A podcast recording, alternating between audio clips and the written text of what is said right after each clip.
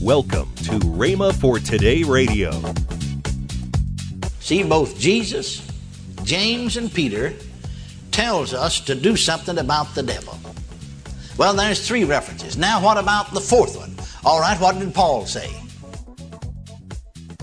You have your Bible there? Turn to Ephesians 4.27 and let's see what Paul said. We'll find out what Paul said. Ephesians 4.27 Neither give place to the devil.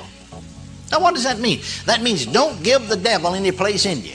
Now, what does that mean? That means the devil can't take any place in you unless you let him. That means it's up to you then whether the devil has any place in your life or not. It's not up to me, it's not up to your pastor, it's up to you. You're listening to Rhema for Today with Ken and Lynette Hagin. Today we continue the classic series, The Believer's Authority by Kenneth E. Hagin. Stay tuned as we listen to this powerful, timeless teaching. Right now, here's Kenneth E. Hagin's classic message. Now, here Jesus said something to me in this vision that's very apropos to us. He said, uh, Peter did not write this letter to the church Here's what Jesus said to him. And say, now word has just come to me that God is using our beloved brother Paul in a real unusual way. In the cloths and handkerchiefs that he laid hands on or carried unto the sick, the diseases depart from them, and the evil spirits go out of them. So if you want to get rid of evil spirits, I suggest you write to Paul. That's what Jesus said to me. That came as a real shocker to me way back there in 1952. No. He didn't say get anybody to do it. The Spirit of God through the Peter said, You do something about the devil. Why? Because you've got authority. You couldn't do it if you didn't have the authority. But you have the authority to do it. You have the authority to do it. Every believer has the same authority that Paul had in Christ Jesus. Folks are always asking me why they don't get healed.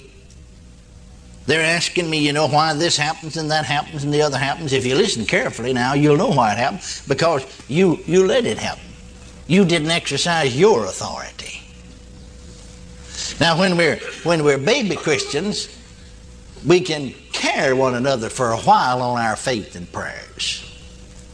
Just like in the natural, somebody's got to carry a baby and clothe it and feed it.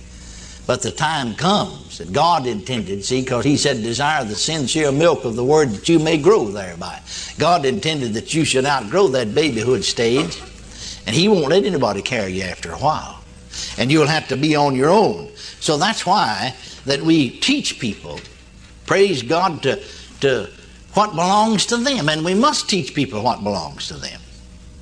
Can you say amen? amen? We must teach them what belongs to them. Let's look at it again real carefully here for a moment.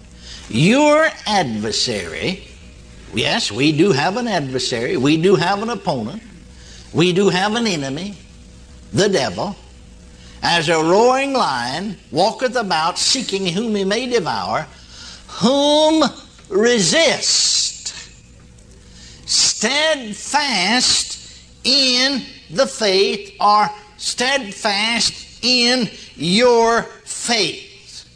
You can do something about it. See, both Jesus, James, and Peter tells us to do something about the devil. Well, there's three references. Now, what about the fourth one? All right, what did Paul say? You have your Bible there? Turn to Ephesians 4.27 and let's see what Paul said we'll find out what Paul said. Ephesians 4:27. Neither give place to the devil. Now what does that mean? That means don't give the devil any place in you. Now what does that mean? That means the devil can't take any place in you unless you let him. That means it's up to you then whether the devil has any place in your life or not. It's not up to me, it's not up to your pastor, it's up to you neither give place to the devil. Don't you give the devil any place in you. If you give place to the devil, then there's nothing Jesus can do because you have the authority and you've given the devil permission. Are you listening? I know this is a little deeper than what a lot of folks have gone, but listen, it's the Word of God. You'll understand why things have happened and why nothing's been done about it because you haven't done anything about it. Unless you do something, Jesus still can't do anything about it. You see, Jesus said to me in that visit, He said, You see, I've done all I'm going to do about the devil. Heaven's not going to do anything else about the devil till the time comes that the angel's going to come down from heaven, bind him, put him in the pit for a while, you know. Already Jesus has arisen victorious over him. Hallelujah. Now it's up to us to exercise that authority that He's given to us. Let's believe that. Let's feed on it till it becomes a part of our inner conscience. Don't just go out and try to do it without feeding on it. Study it until you know it on the inside of you, in your spirit, just like you know 2 plus 2 is 4 in your head, and then you got it made. Now, notice here in this verse, this will help you. Colossians 1.13 then takes on new meaning to us. Colossians 1.13 takes on new meaning to us. Who hath delivered us here, Paul, through the Spirit of God, is writing to the church at Colossae, talking about our salvation, our deliverance. Who hath delivered us? The Amplified says, the Father. See, it's God the Father that planned this plan of redemption, sent the Lord Jesus Christ to consummate it. Colossians 1.13, Who hath delivered us? What did he deliver us from? From the power of darkness. Again, many translations will read, Who has delivered us from the authority of darkness. And this Greek word translated power here is the same one that is translated authority elsewhere in the New Testament. And that is a correct rendering. He hath delivered us, not going to, he hath delivered us from the authority of darkness. Now, darkness is Satan and Satan's kingdom. You know that, don't you? But blessed be God, I'm delivered from the authority of darkness. Amplified translation says, The Father has taken us out from under the control and the dominion of darkness. Oh, thank God, I like that. That's exactly what he's saying here. And has translated us into the kingdom of his dear Son. We're not in Satan's family anymore. We're not in Satan's kingdom anymore. Satan is not our Lord. Satan is not our head. Jesus is the head of the church. Jesus is my Lord. Jesus is my head. I am not under the control of Satan. Satan cannot control me anymore. Satan cannot dominate me anymore because it plainly said that the Father has delivered us from the power or authority of darkness. Or as the Amplified said, the Father, how did He do it in His plan of redemption that He sent Jesus to consummate, has taken us out from under the dominion and the control of darkness. That's the devil and all his kingdom. And has translated us. Translate means to take out of one, put into the other. Translate us into the kingdom of his dear Son. Praise God, or the Son of his love, one translation said. Well, now then, can't you see, as you look at that verse, that nothing else is going to be done about the devil? Jesus already done it. He's taken us out from under his control, so he can't control us.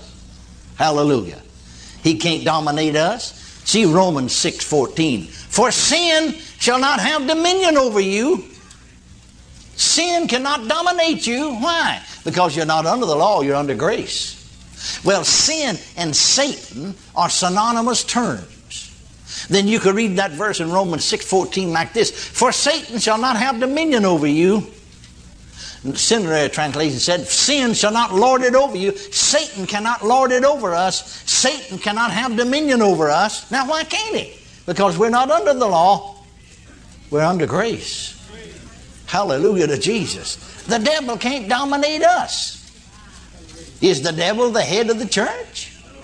No, Jesus is. Let's let Jesus dominate us. Then let's pick up the authority uh, that the head has and begin to exercise it in the body. Hallelujah to Jesus. Praise God.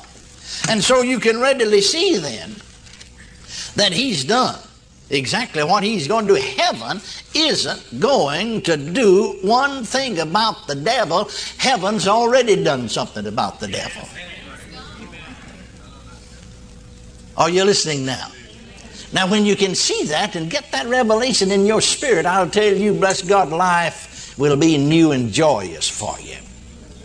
But if you don't know that, well, then you go on letting the devil dominate. You really unconsciously give place to the devil.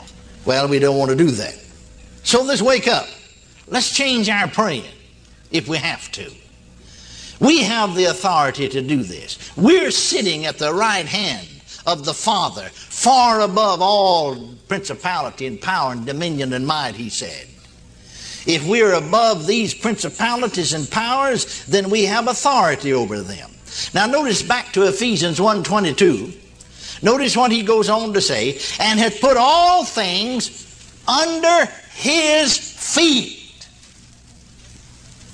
And has put all things under his feet and gave him to be the head over all things to the church. Now I want to ask you a question. How many of you people, your feet is in your head? No, the feet's not in the head, the feet's in the body. When he put all things under his feet, then all things are under our feet, the body of Christ. He's the head, we're the body. The feet are members of the body. Feet aren't members of the head, they're members of the body. Jesus is the head. Now notice, went on Ephesians 1:23 to say, which is his body the fullness of him that filleth all in all. You see how wonderful it is to know that the least members of the body of the Lord, those who are the very soles of the feet, or maybe the little toe, or else the little toenail on the little toe of the left or the right foot, blessed be God, that member of the body of Christ has just as much authority as any other member of the body of Christ.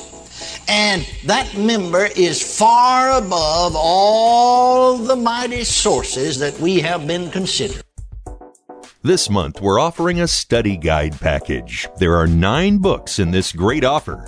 Some of the titles include God's Word on divine healing, walking by faith, steps to answered prayer, and many more. This package normally retails for $81.55 but this package is being offered at a discounted price of $57.10. That's a 30% savings. Call toll free 1 888 Faith 99.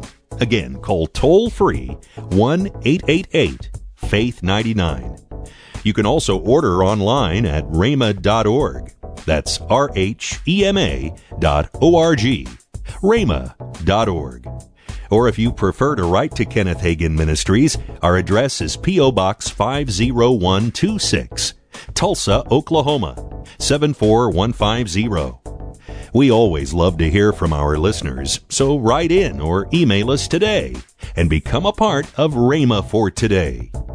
Now, let's join Ken and Lynette Hagin you know, on rhema.org, you can find anything All that you want. You can you can watch us. you can watch Rhema praise programs. Uh, we can you can watch conference videos that, of, right. of, former conferences. You can read our Word of Faith magazine. That's right. Or you can you, you can, can, join us for live services. Yeah, or you can That's download. Right and uh, also, we have we we have a, a channel on Roku, mm-hmm. and you can subscribe to our channel and watch our Sunday morning services and all the events. That's right. And as well as a lot of other programming that's on there. And you know, there's just all kinds of things that you go to rhema.org and you can find out all you need that's to right. know about us. Make plans to join us next week at this same time and station for more of the series, The Believer's Authority by Kenneth E. Hagin. That's next week here on Rhema for Today with Ken and Lynette Hagin.